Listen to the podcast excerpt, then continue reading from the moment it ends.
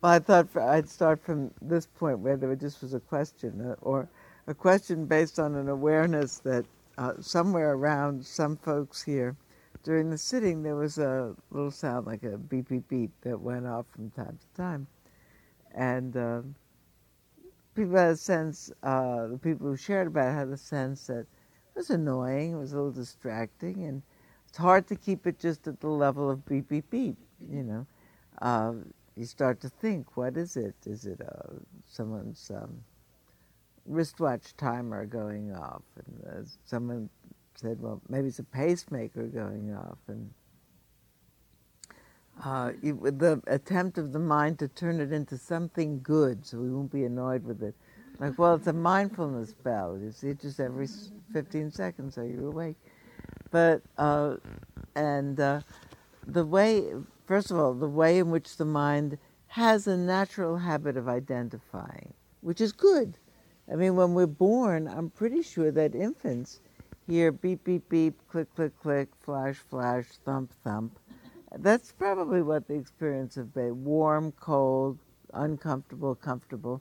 They don't differ, uh, they, they differentiate sounds. Sounds happen, but they don't do the conceptual putting together, naming, and linking and remembering about it and then making an opinion based on it. And that really, it was what I was going to talk about, or a form of what I was going to talk about. So we'll start from there. Because, more volume, sorry, Tim. Uh, if, for instance, we make the, uh, is it better? We make the decision it's a pacemaker, then uh, we don't mind it. I mean, God forbid that person's pacemaker should stop beeping, you know. So we start to think right away uh, when it doesn't do, uh oh, what happened to that person? Should I look around? Who's pacemaker? Or it's lucky we have pacemakers, amazing, they made such a wonderful thing. It could be an exalting thing. I mean, the people were so brilliant as to.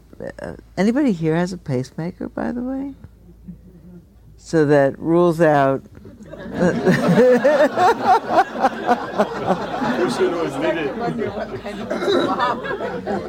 and besides, my knowledge of my friends who have pacemakers is they don't beep. They don't beep. But the thought this might be a life saving device, we're so happy about it. If we have the thought that somebody's watch and they have, for whatever reason, either purposely or not purposely, uh, not turned off their watch, then we could start a little annoying story about them. Like what what kind of a person would come to a class like this and not turn off their watch? It's very unresponsible and self-centered and here I am sitting quietly, and if it were not for that watch, I would be sitting here with perfect clarity of mind. But uh, but of course, they don't know that at all. You know, as a matter of fact, it's quite likely they have much more alertness and clarity of mind with the watch than without it. You know, without it, we might be asleep. But the watch is keeping the mind awake, and you have to make all these discriminations. If I like it, I don't like it. It's good. It's not good. What am I going to do? I came early this morning because I wanted to move some things into my room because there's a retreat that starts for a month this Friday, and I thought instead of moving in, it's a big move in for a month. So instead of moving in altogether on Friday, I thought, well, I'll come a little early and start to move my stuff in this morning. So I did that, and I uh, rolled my stuff down to the Metta building, and um, I met some folks who are friends of mine who had been sleeping over there last night and uh, I was just getting ready to put my stuff in the room that I hoped, assumed was mine because it's the one I always use. I like it for various reasons. And I said, I'm moving into this room. I think it's mine. So they said, uh, there's a list of who's going to be in what room. Uh, it's on the manager's desk. So I said, well, then I'll go and check before I move all the way in. I said, I'll be back in a minute and you will either see an expression of happiness and contentment or a wonderful demonstration of the practice of equanimity, one way or the other. but I didn't say equanimity. I said the practice of, because that was what I hoped I would have. Things either go the way we want or they don't go the way we want, based on that we have a certain view. If I'll be in that room, it'll be really comfortable because it's on the back side and not on the front side, or the this end and not on the that end. But I have no idea whether I'll be comfortable really. Maybe I catch the flu on Friday and then I'm uncomfortable for the first three weeks. Or what if I sprain my ankle while walking over the threshold of that room? You know, we make a whole a story based on a particular view that this needs to be that way in order for the future to unfold in the way that will make me happy. And the truth is, we haven't got a clue. the, or that I am this way because of what happened in the past, because of that particular thing. We make views. I really want to talk about it some more because last week we talked about uh, practicing the paramita of renunciation. How do you practice renunciation? And at the end, I had a sense that uh, we had things yet to say about it. I had things to say, and there were a lot of questions. So some folks weren't here last week. I tell you, in the briefest overview, I told two stories. One I read from a new book called The Dalai Lama, My Son. Um, it was a wonderfully sweet book. I got it in this bookstore. You could get it too. Um, uh, the Dalai Lama's mother, no longer living, was interviewed, uh, and the writer, who I think is the Dalai Lama's brother or his uncle, put this little book together, and it's the story of her life and how it is to grow up as a young girl in Tibet, part of a big peasant family, and get picked, get married, and um, ultimately to have people search you out and say, uh, this particular son that you have is the um, 14th reincarnation of the Dalai Lama, and so now we'll move to uh, the royal palace and we'll begin to train him, and what the story goes from there. But the story of how, the the part I particularly read, what had to do with um, uh, her marriage to a man that was selected for her, who lived nine hours by horseback from her family. His particular family lived nine hours away. She married him, and as was the custom, she went to live with him, nine hours from where her family lived.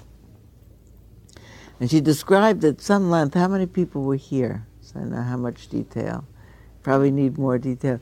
She described at some length how physically arduous her life was. That uh, she had to get up at one o'clock in the morning and start to light the stove to make the, the morning tea for the servants, and then uh, take care of her family, and then work in the fields in between coming back to cook the lunch and the, going, taking that out to the fields and the evening meal.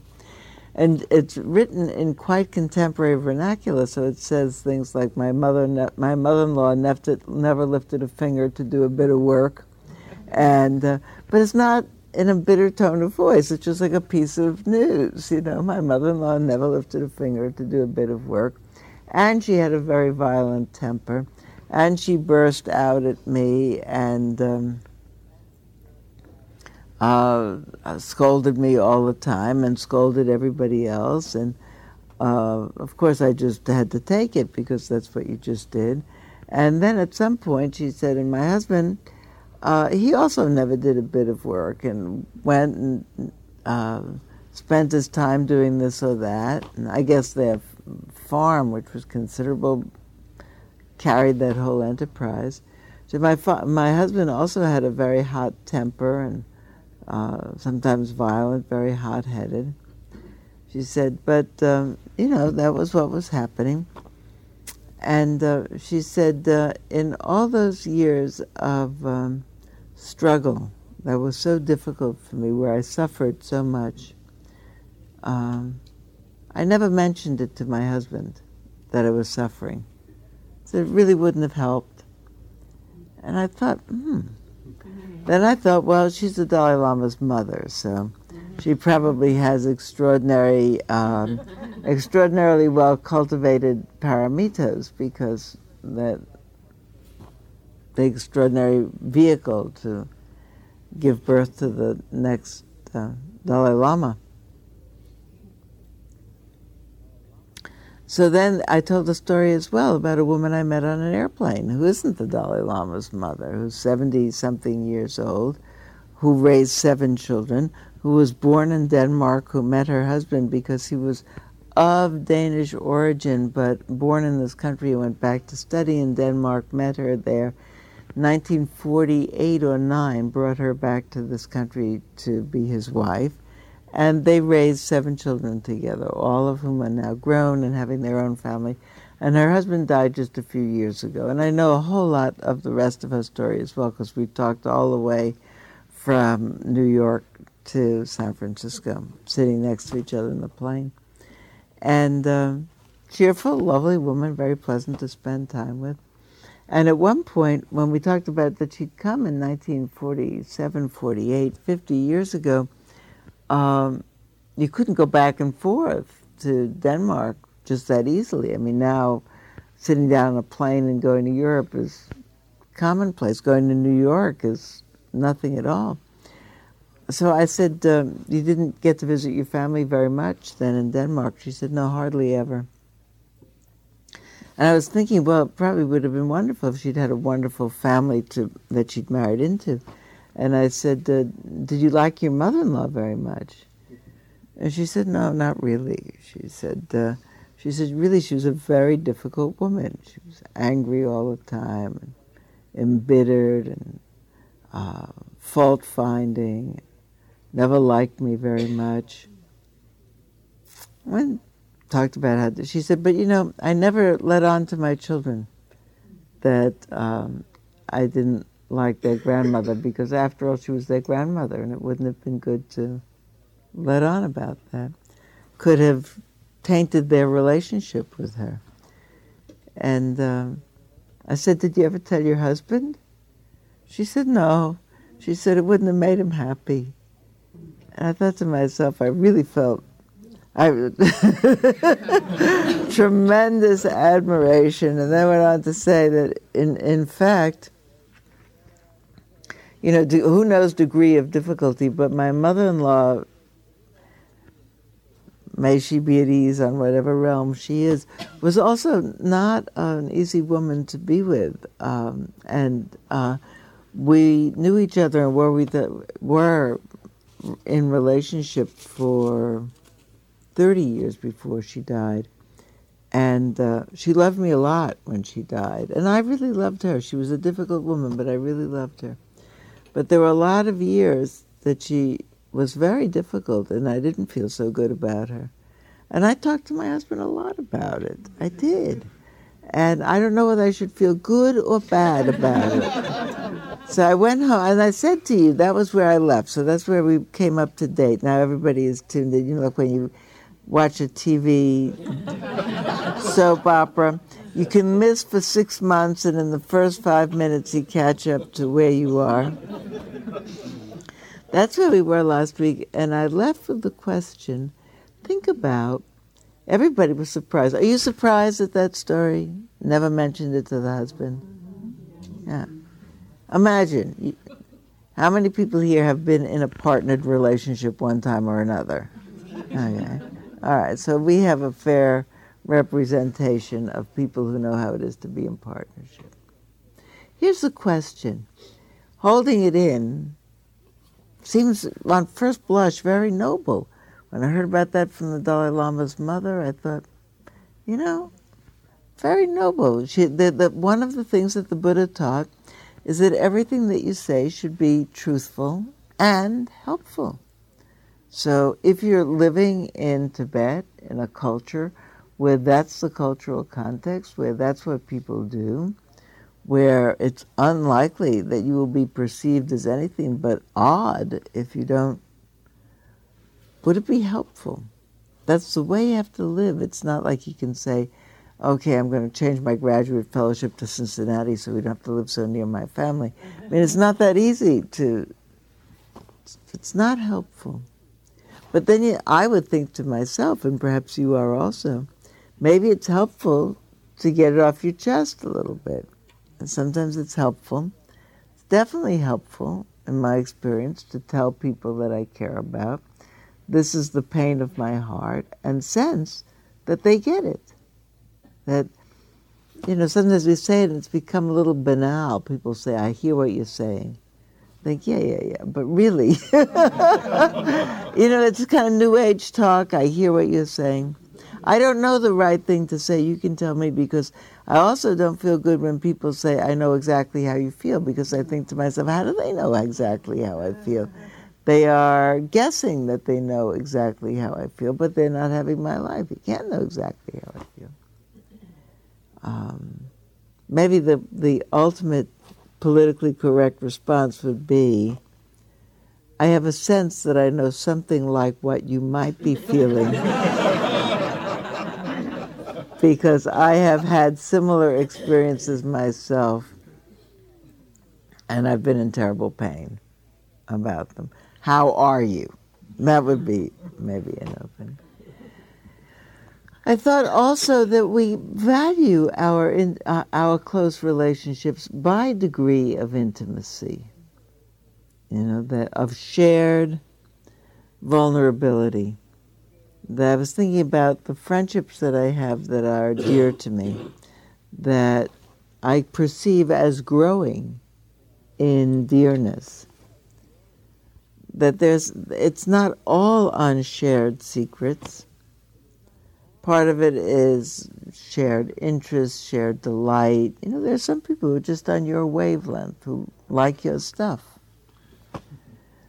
Um, but I notice that in those relationships that I have, that are the ones that I feel sustain me particularly in my life, they're ones that have developed over time as people sort of play out their secret cards, you know, like you get a, a hand, you put your card on the table.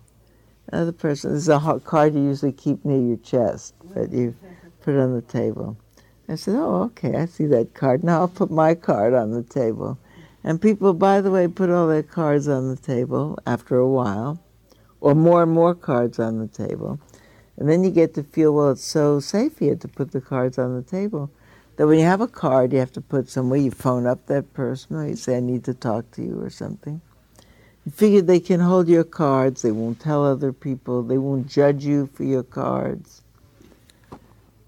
I was thinking about the other day how important it is not to feel judged. We had a teacher meeting with board on Sunday, there's two things to say about this. I certainly hope I get back to where I wanted to be, but this is so important to say. This is really on this point, really. Two things.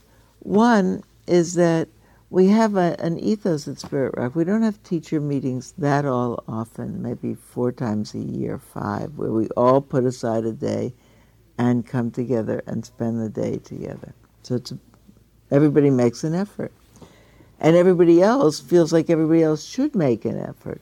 So when we get together and someone isn't here, we say, Where is so and so?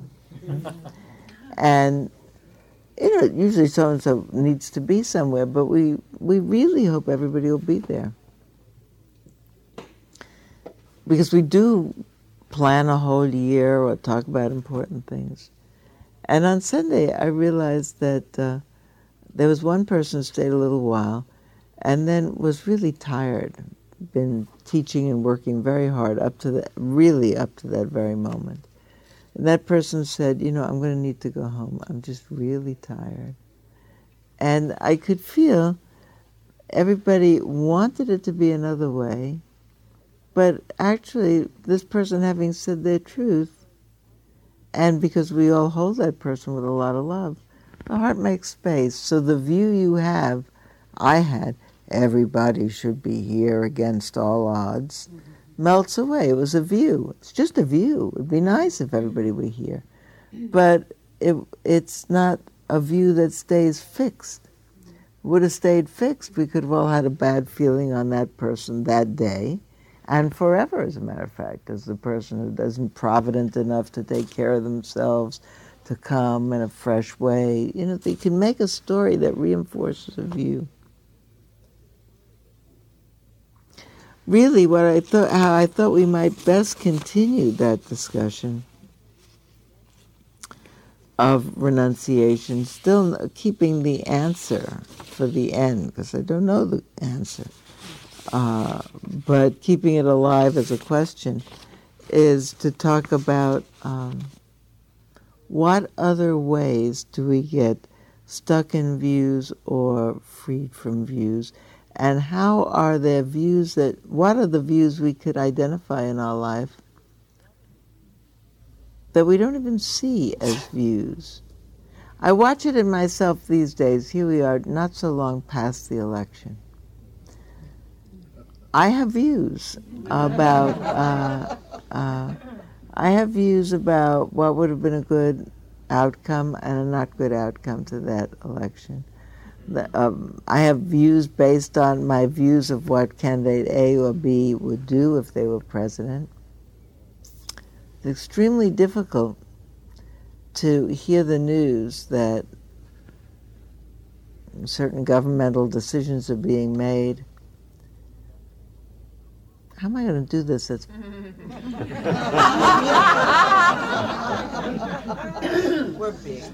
I know, but am I?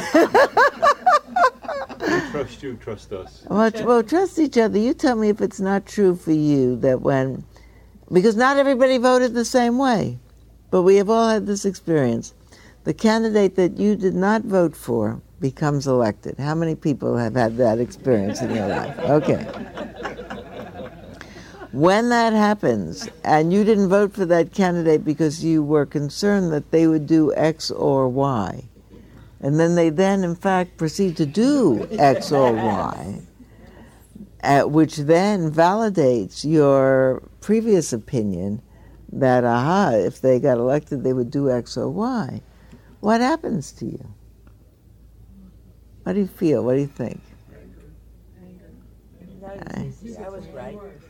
Yeah. so Lynn says, uh, I was right. So you get a certain amount of indignation. You get angry. Indignation is a very like um, well-mannered form of anger, especially righteous indignation when you're sure you're right. what else? Fear. Fear. Huh? Sadness. Sadness. You know, fear and anger and sadness, in my experience, are one ball of stuff. And uh, I used to th- I used to think about it for a while. This is such an odd simile, but do you know about Play-Doh? Um, that Play-Doh uh, comes. It's a children's modeling substance, and it comes in different colors and uh, primary colors usually. And if you work with it a long time, the blue and the yellow will become green after a while, but you really have to work with it.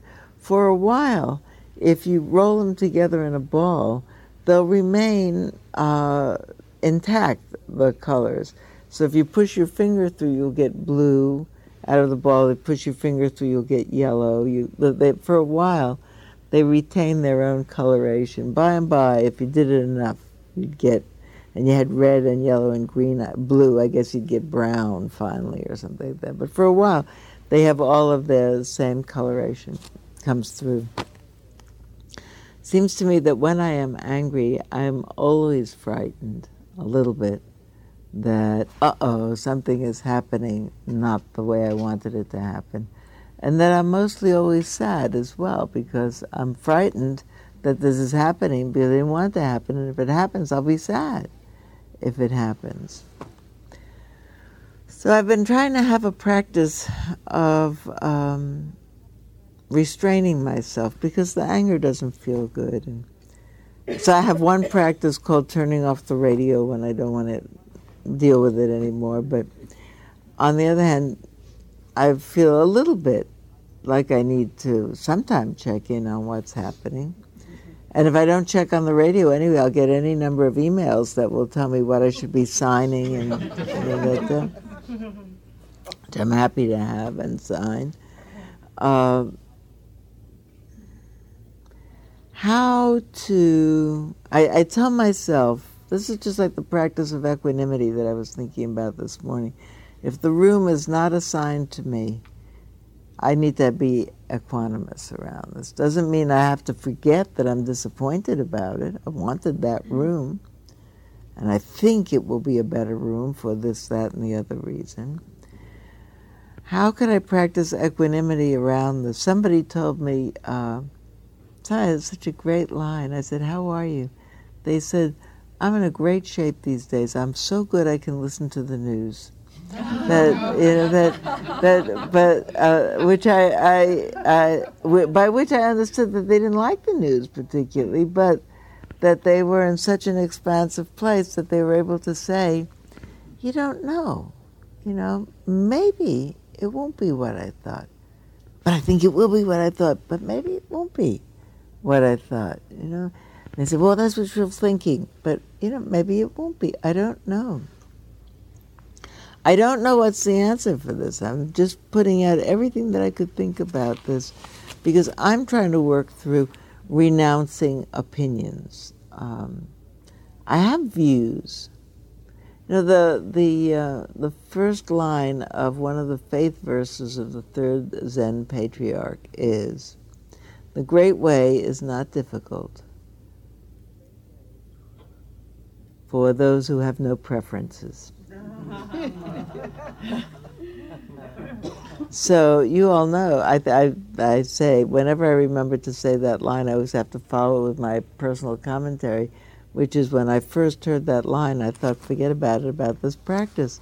Because I have all kinds of preferences.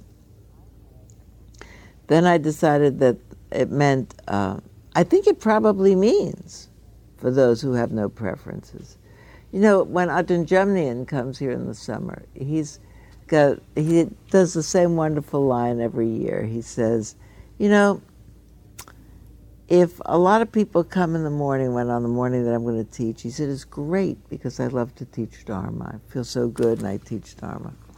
He said, if nobody comes, he says, great, because then I get to sit. And he said, and you know, if they bring a wonderful lunch to offer, because, you know, he's a monk and his his noontime meal, which has to be eaten before noon, which he has to eat before noon, because he's not going to get to eat till the next morning. He said, you know, if a lot of people come and they bring wonderful food and they offer a lot, he said that's great because I really love to eat. He said, if no one comes, that's okay because I'm a little overweight, you know, and I could wait until tomorrow morning. And I thought to myself, every time I meet him, I love him because he represents a piece of me that I have not yet really discovered. Um, that I think must be extraordinary. Is that really equanimity? Is that uh, tranquility? Is that patience? Which one of the paramitas is it? Should we not in advance hope oh boy, it's Wednesday now. A lot of people could come today with a great lunch. Should that hope not arise in the mind? And if they don't come, that's okay.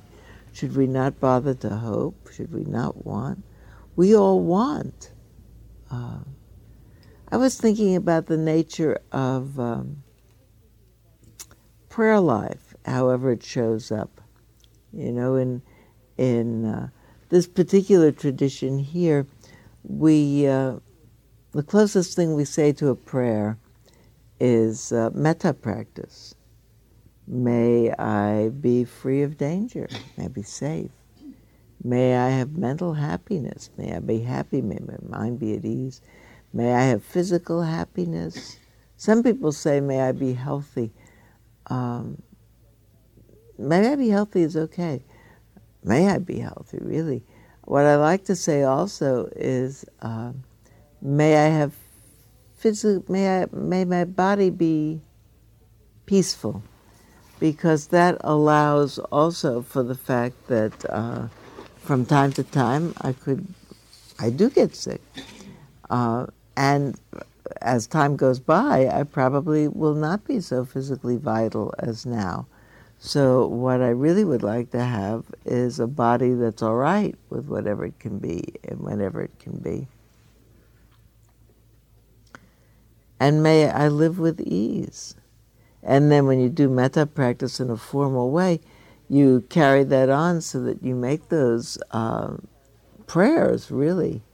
We call them resolves a lot. May it be so.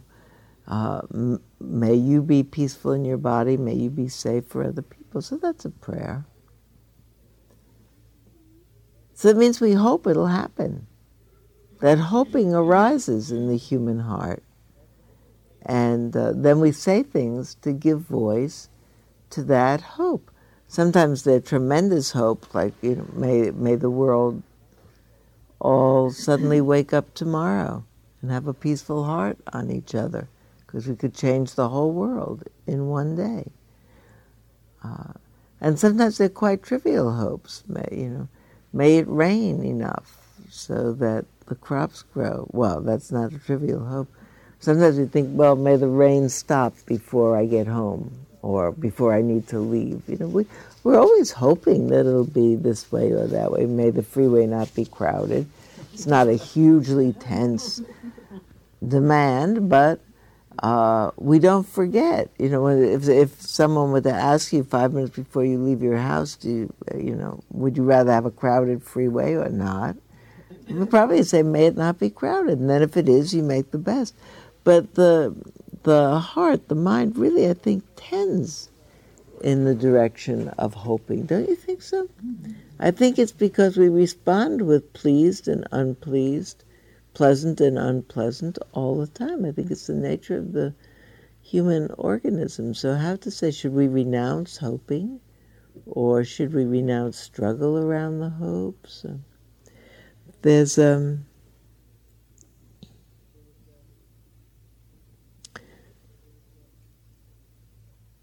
it seems clear to me that uh, I would be more comfortable if I were not quite so sure that my opinions around my hopes, my opinion that I form, I hope such and such gets, so and so gets elected, because I hope so and so gets elected is a truth. Because if they don't, it'll be this, that, and the other way. Well, I don't know. I just think so. Um, Maybe if I were not so positive about the opinion that I have, about the hope that I have, I would not suffer as much. You know? It's hard to give up a view.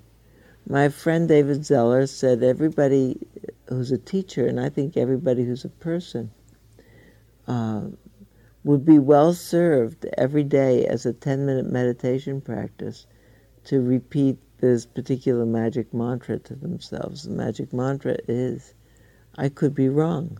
Mm. yeah. You know, it's a very complicated, it's a complicated practice. So I just wanted to put out a few more views that I have, and then maybe you could tell me some of your views. Views that I think are part of cultural conditioning so that we don't see them as views, we see them as facts. Um, you can see it in another culture easier than in yourself. Uh, cultures that are more comfortable with the idea of. Um, uh, successive births, the soul or the essence of a person being reborn into successive births, um, will say things. Well, I must have been a this or that in my last life, or I must have done such and such in a last life because I I have such fortunate karma in this life. Probably I did something in a last life to merit it that's particularly related to this. We've begun to say that, you know, sort of, I don't know whether it's crept into the culture, but, um, Anybody ever says that here? How many people would say that here from? Did you say it when you were a child? No, it crept in from listening to all this Dharma talk, I think. Beginning to have sort of a, and maybe it's true, you know, but we don't say it, we don't say it uh, spontaneously. We say things like, um, uh, oh, uh, I've said things like, um, I probably was, as a mother, overly alarmed when my children were sick, even with the most trivial illnesses, because my mother's health was very frail and she died as a young woman, and I was very frightened about health issues and uh, but they might be two non sequiturs. Might be I was particularly worried about health issues in my children more than, don't know, uh, more than if you did a survey of a million mothers and said, How upset do you get about a cold or something? They're just, it's hard to know. I felt particularly worried. It's very easy to say, Well, that was probably because my mother this and that but it might also be because I have a somewhat high strung nervous system. I know other people who are very fretful over their children's illnesses, whose mothers are 93 years old and in the best of health. You know, I, it's not necessarily a sequence. I, uh, this is a, here, I had a view about this book, so I brought it just to tell you that I got over the view. Someone gave it to me as a gift. The, the book is called If the Buddha Dated.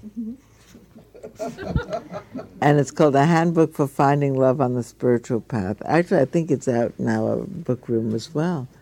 And when I saw it in the book room, this is a tremendous confession, I must say. When I saw it in the book room, I thought, why is that here? You know, that, uh, that uh, there's something sacrilegious about that, you know. And uh, it's really funny. It's to find myself all of a sudden responding like the defender of the faith, but uh, um, that it would surely be a trivial book because, and surely it's mocking of the Buddha.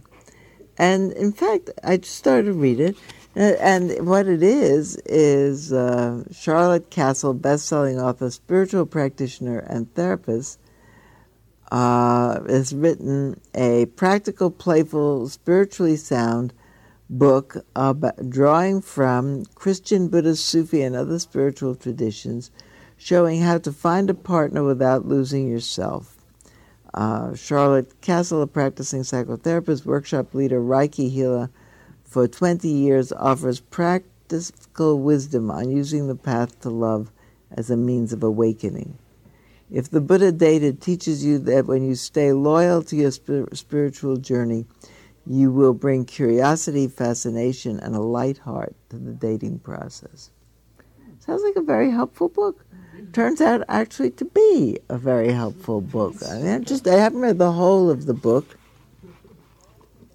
but imagine she's taken the notion of really sincere spiritual practice. She's used the idiom of those three traditional spiritual practices, and she teaches some good psychology. Listen to this one paragraph. Talking about um, leaving home. I wrote a little piece for a textbook yesterday that's going to be published on Buddhism, talking about the Buddha using the term um, going forth into homelessness, which he encouraged, the spiritual path. For uh, in, in his time, going forth into homelessness, the renunciate path, was in fact considered the noblest way in which to practice. And here is Chris, here is um, Charlotte Kasl on leaving home. To have an intimate lover we need to quote unquote leave home. The Christian wedding vow, forsake all others and cleave only unto him or her, suggests that our partner must become primary in our life. This doesn't mean we need to abandon parents. It means we have to be differentiated from them. Here are two basic aspects of leaving home. First, we need to explore the values and attitudes we learned, sort them through, keep the ones that support our spiritual path, and release the ones that block our journey. Second, we need to explore all the conclusions we came to about ourselves as a result of our upbringing. This is the part I really like. People often say things like, I'm afraid of being intimate because my mother was so cold. This leaves out a crucial step. In reality, we're not afraid to be intimate because our mother was cold. We're afraid to be intimate because we interpreted her behavior to mean we were unlovable and then concluded that intimacy was dangerous. We need to challenge the chains of assumptions and conclusions we came to so that they stop driving our behavior. Otherwise, we're constantly misinterpreting our beloved. Our partner says, I won't be able to spend time with you tonight. And we respond, You just don't think I'm important. Essentially, we've fallen into a childlike trance and see the other person as the parent who repeatedly ignored us. I, I love to tell a story about. Uh, this is told to, told to me by a friend of mine lives back east. She she said that she and her partner were at a um, psychology retreat, um, four days, I think. Um, I can't remember whether it was Charlotte Kasl or who it was. She said, but on the second night of the retreat, it was not a silent retreat. She and her partner were sitting at the table with the retreat leader. And the retreat leader said to her partner at one point, she said, um, uh, Judith, I, uh, I noticed that uh, you never eat any cooked vegetables. Why is it that you don't eat cooked vegetables? She said, uh, I don't eat cooked vegetables because when I was a child, my mother obliged me to eat cooked vegetables. The person who told me the story said, retreat leader thought about it for a while, and then she said, that was a long time ago. uh, now, the, the the thing that's crucial about that, I think, because I, I read it again in Charlotte Kasl, is the long time ago, I don't know, the, the, tr- the traumas of my life that happened a long time ago stay in there like five minutes ago for the most part. So that part, I mean, that's a long time ago is a great thing to say, by the way, because it really wakes you up to think about it. But I'm not just because I'm not thinking that just because it's a long time ago that should go away. But the chain of associations that throw you into the trance, maybe you could think about. Because I think about, you think about just that thing. I don't eat cooked vegetables because my mother obliged me to. But it's got the clue in there. Why did the mother oblige you to? Probably got born not like looking, liking cooked vegetables. If you had liked cooked vegetables from when you were born, you would have eaten them. And then your mother wouldn't have obliged you to. Probably the right answer is, I don't like cooked vegetables. I never did. And the mother is a late comer onto the scene. If you loved them, it wouldn't have come up, you know? But probably the truth is, you didn't like them for whatever reason. Everybody gets born with taste buds that like or don't like.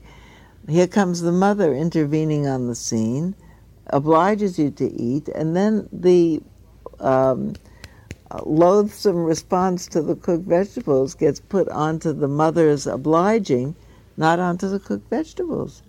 And then you have to be on the lookout the whole life for who's pushing you around and obliging. And then there are all kinds of people who don't like to take orders. Don't tell me what to do, you know so that anything, you know, past assault becomes an intervention that you don't want to hear. So, anybody knows about that? Anybody here has it? You're all laughing because we all do, you know. Uh, and it's a, such an enormous thing because then it becomes a truth. If you tell enough people something, then it becomes a truth, and you never give it up unless you question it. Uh, probably if I said ready, set, go, turn to the person next to you and tell that person why you are the like the kind of person that you're like right now. We would all know, you know, for whatever it is, I am fretful because my mother was sick, or I am timid because in my family nobody got to be allowed to speak out, or I am this because of that. Maybe but maybe because I was born in Leo. Or maybe because I'm lactose intolerant. Maybe, Oh, who knows what? Maybe it's in my genetic code because my great grandmother had it. I don't know really why. But we, we make a, we look for a cause, we solidify a view around it, and then we get trapped in that view. Because we then have to set up a life that doesn't set up that particular constellation of things. I didn't read this book, which has been out in the in the book room for a while because I had a view. I looked at the title, and I thought, ah, that can't be worth anything. Look how that title is fooling around with sacrilegious title. It's actually a good book. Um, I think that when we have views, the problem with me, the problem for me for having a view, is that if what I really want to do, and this comes back to the beginning of the instructions for when we sit today, sat today, I said really this practice of mindfulness is having the mind as open as it can be to really see in the fullest and deepest way the whole of what we have to see. Then every time I have a view, it inhibits my seeing. I thought about, I had this odd image come into my mind. When I was a child uh, in New York, uh, in the south end of Brooklyn, there used to be vendors that came by the back streets with uh, fruits and vegetables in wagons. They were fruit and vegetable sellers. Also bread, bread trucks and milk trucks because families didn't all have cars, and if they had cars, they had one car, and so the person at home who was usually the woman of the house couldn't go away all day, so he couldn't go shop that easily. But a bread truck came by and a milk truck came by, and the vegetable and the fruit people came by with with trucks that were drawn by drawn by horses. So this is 1940s in Brooklyn, and the horses had blinders on them that stuck out that way, so the horse could not see one way or the other. And I thought about that. How would it be? I used to look at the horses and think, how would it be to not be able to see past just the front out like that? And I thought about that later when I thought, how would it be if I didn't have all these views? If I could see, well, that's an odd title, but maybe there's something good inside. I'll look. I'm, my concern about renouncing views is that maybe radio too soon, or I don't not look in the book, or I don't decide on the basis of a previous meeting with somebody who I don't want to talk to now because surely they won't have anything valuable to say.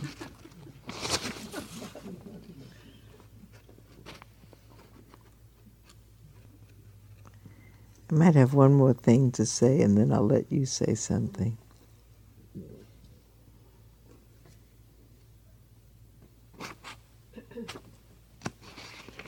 Just thinking about the ways in which um, we have psychological views that um, we take as givens. Would have never, in, in the time of the Buddha, they had a different psychology. They didn't say it was because my mother didn't pay attention to me that I feel this or that. They would say, I have too much of the factor of um, I'm a greed type, or I'm an aversive type, or I'm a uh, torporous type, they just or a sanguine type or a melancholy type. Just had different ways of understanding the psyche. Um, or I'm a Leo or I'm a Taurus, and that we have we have now overlinked them all. We, how many people here think they are like their sun sign? Yeah. But you didn't know about your sun sign when you were growing up, did you? That wasn't a thing that we talked about. At some place, we read about it and said, oh, yeah, that's what I am. And then when you read the horoscope, it just sounds like the right advice for you. I don't where that crept in. Just like the past life notions. I think about Dharma and what we take to be true.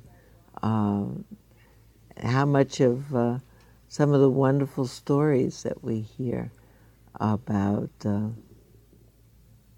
uh, even the Buddha, that the Buddha was born uh, looking in a birth that his mother didn't feel at all, and uh, so already that you know, but but you know, I've I've told that story a lot of times, like it uh, because you know because who knows? It could have happened on the other hand there's a lovely story about meaning to say this was an extraordinary person and he took seven steps and declared his last lifetime and that the buddhahood and that everyone knew from the beginning therefore that he was going to be the buddha. And you say that enough times that it becomes like a true story. And then every once in a while you think, it's likely that that didn't happen in exactly that way.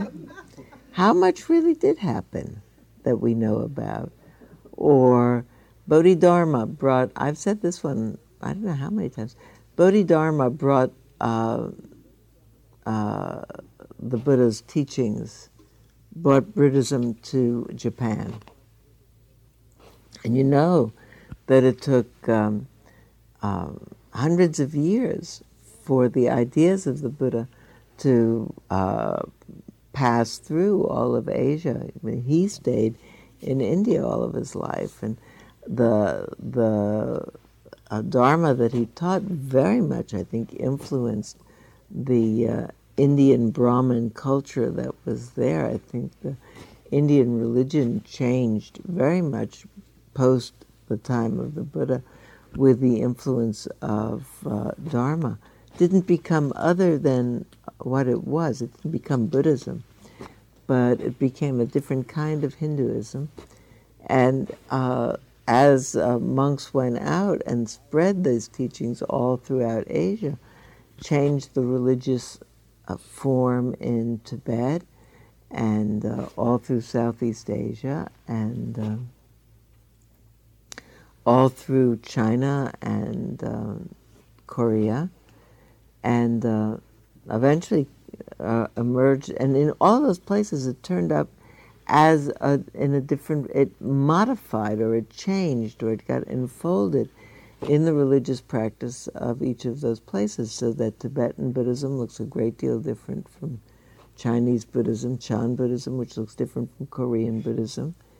They all share a certain basic premise. They all share the premise that clinging is the cause of suffering, that the end of clinging is possible, that peace is possible, and uh, in this very life, that there's a path of practice that leads to freedom and liberation and uh, ease of heart. So they all share a certain basic understanding that the purpose of practice is on behalf of all beings. That's a shared purpose. But it looks different in each of those countries. And uh, in each country, uh, the ideas of the Buddha didn't emerge on an empty blackboard. They emerged in cultures that already had religious forms. In China, that emerged and um, influenced the Taoist Confucianist culture that was there. And in Japan, it emerged in a period of time which, among other things, historically, was a period of samurai culture, and Zen has a kind of heroic uh, feeling about it in practice. So I always think must be an influence of that heroic cultural texture. But I, it just occurred to me the other day that when we say something like Bodhidharma brought the teachings of the Buddha to Japan, get a feeling like on one day Bodhidharma got in a boat, went over to Japan, and said, "Ta da! I'm here," you know, and it was centuries of merchants going back and forth, sending these ideas back and forth, and scholars talking about it. It's not like bringing one thing and saying, look what I've got, look what we'll do with it. But it's a lovely story to say Bodhidharma brought the teachings of the Buddha to Japan. Think, how many times did I say that? That's an odd thing. That's almost as odd as saying that the Buddha got born, walked seven steps, and talked.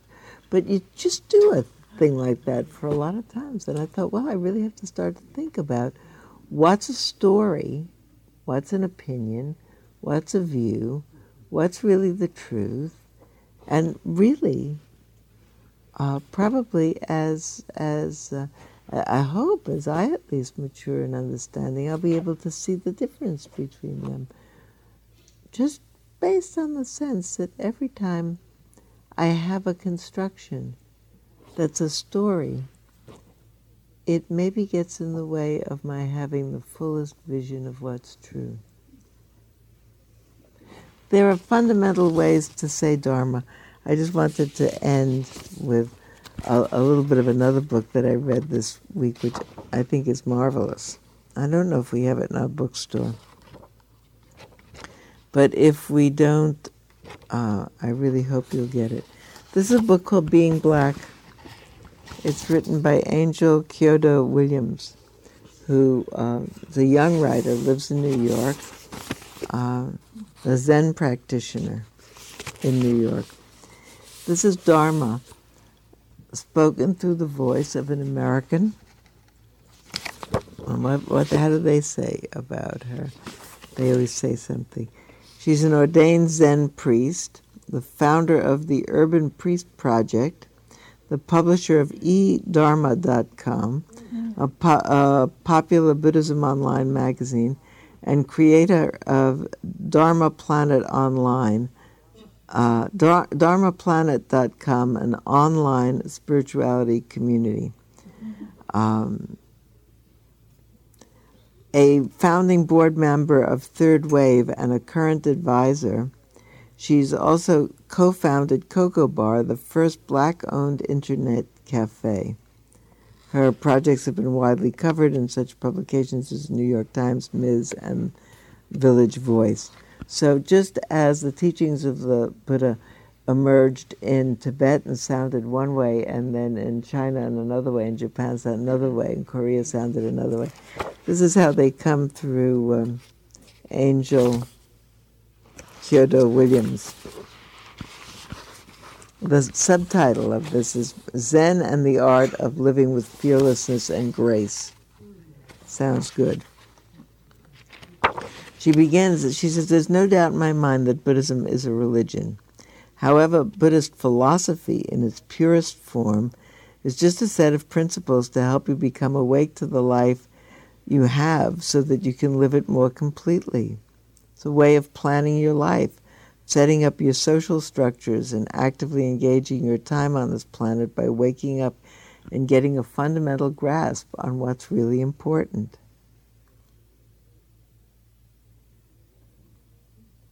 With a little bit of awareness of who we are and our shared humanity with others, we can begin to relax a little.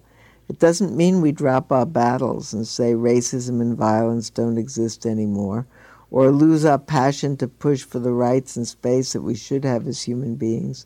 Maybe, though, we can begin to approach those efforts more as the work that is here for us to do, like washing those dishes in our house after someone else ate off them rather than as a struggle which makes us feel constrained as soon as we hear it.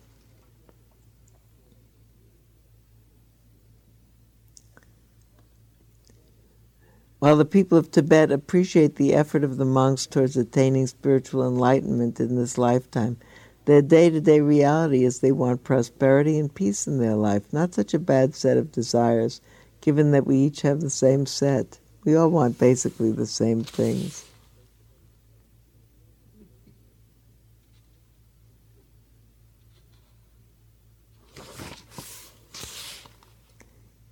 The study of spirit, spirituality, is concerned with the essence of what gives life meaning, what makes it worth living. You have to find a way to collect your fractured pieces of your life, examine them, and then accept them as part of who you are. Then, instead of saying the Four Noble Truths, she's got a chapter called The Four Simple Truths. Here's the first simple truth there are mundane, everyday dis- discomforts. That's the truth of dukkha, right? This part, this apartment is too hot. Outside is too cold. The train is too crowded. My parents make me crazy. My kids are too grown. My lover is cheating. I hate my job. I hate my boss. I hate doing dishes. And will somebody please turn that hip hop off? if that isn't enough, our lives are punctuated by crises that cause us pain.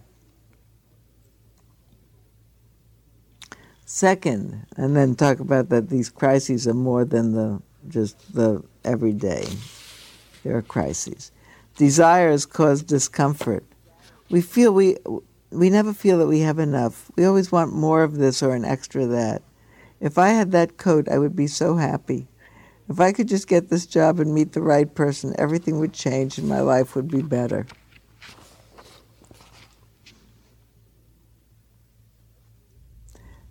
we can't really con- because we can't really control all of the elements that go into making up a life and because we are human we are self-centered so heartbreaking to realize that things do not necessarily go our way and we are not the center of the universe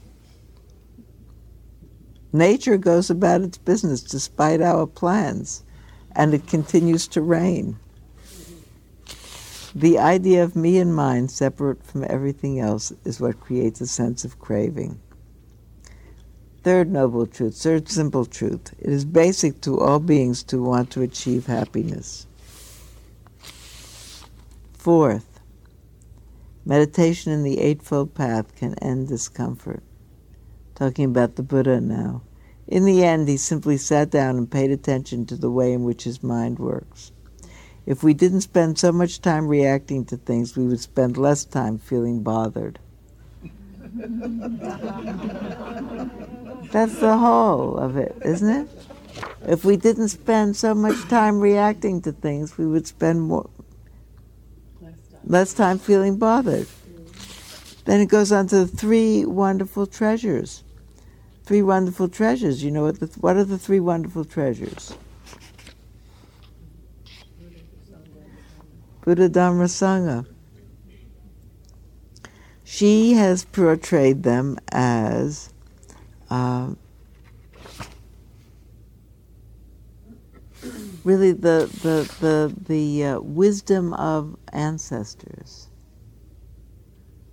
and the wisdom of community and the sense of community. Taking refuge teachers who came before us. She talks about teachers in the zen tradition but she talks about all the teachers in the african american tradition. Teachers in your family teachers that are your kin, teachings, what everyone has taught us. People in the world community, people in the Buddha community, and people in our own ethnic communities, our own community for those for whom we were responsible. Anyway, that's the book. And I just wanted to tell you about it because uh, then you got three serious poisons. Tell me, what are the three serious poisons? Greed, Greed anger, and delusion. Yeah. Says anger is the poison that most of us can most readily admit to having a close and often recurring relationship with. You may say to yourself, yes, if there's going to be a poison that ruins my soup, anger would be it. She talks about cooking a soup and what are you going to put in it. These are the things that ruin your soup. They're poison. So I just want to recommend this to you. Uh, again, not to have the view that you might have as well, that's not me. It is me. It's all me. So I want to ask you a question. You tell me now. I wanted to leave this as the last question. Let's go back again to the original place where I started about uh, those stories about the Dalai Lama's mother and the woman on the airplane who didn't complain. And most people, I think, here felt they would have complained. I read an article by um, um, Norm Fischer this week. It's going to be published, I think, in Tricycle in a little while. It's about holy complaining. Uh, it's a holy complaining, really complaining with a he was saying that you know our heart needs to be the voices of our heart need to be heard. It was his point of view, and uh, that the, the, the that he could see a difference between complaining that fatigued the mind and the community, or complaining that brought about change. What would happen if we didn't?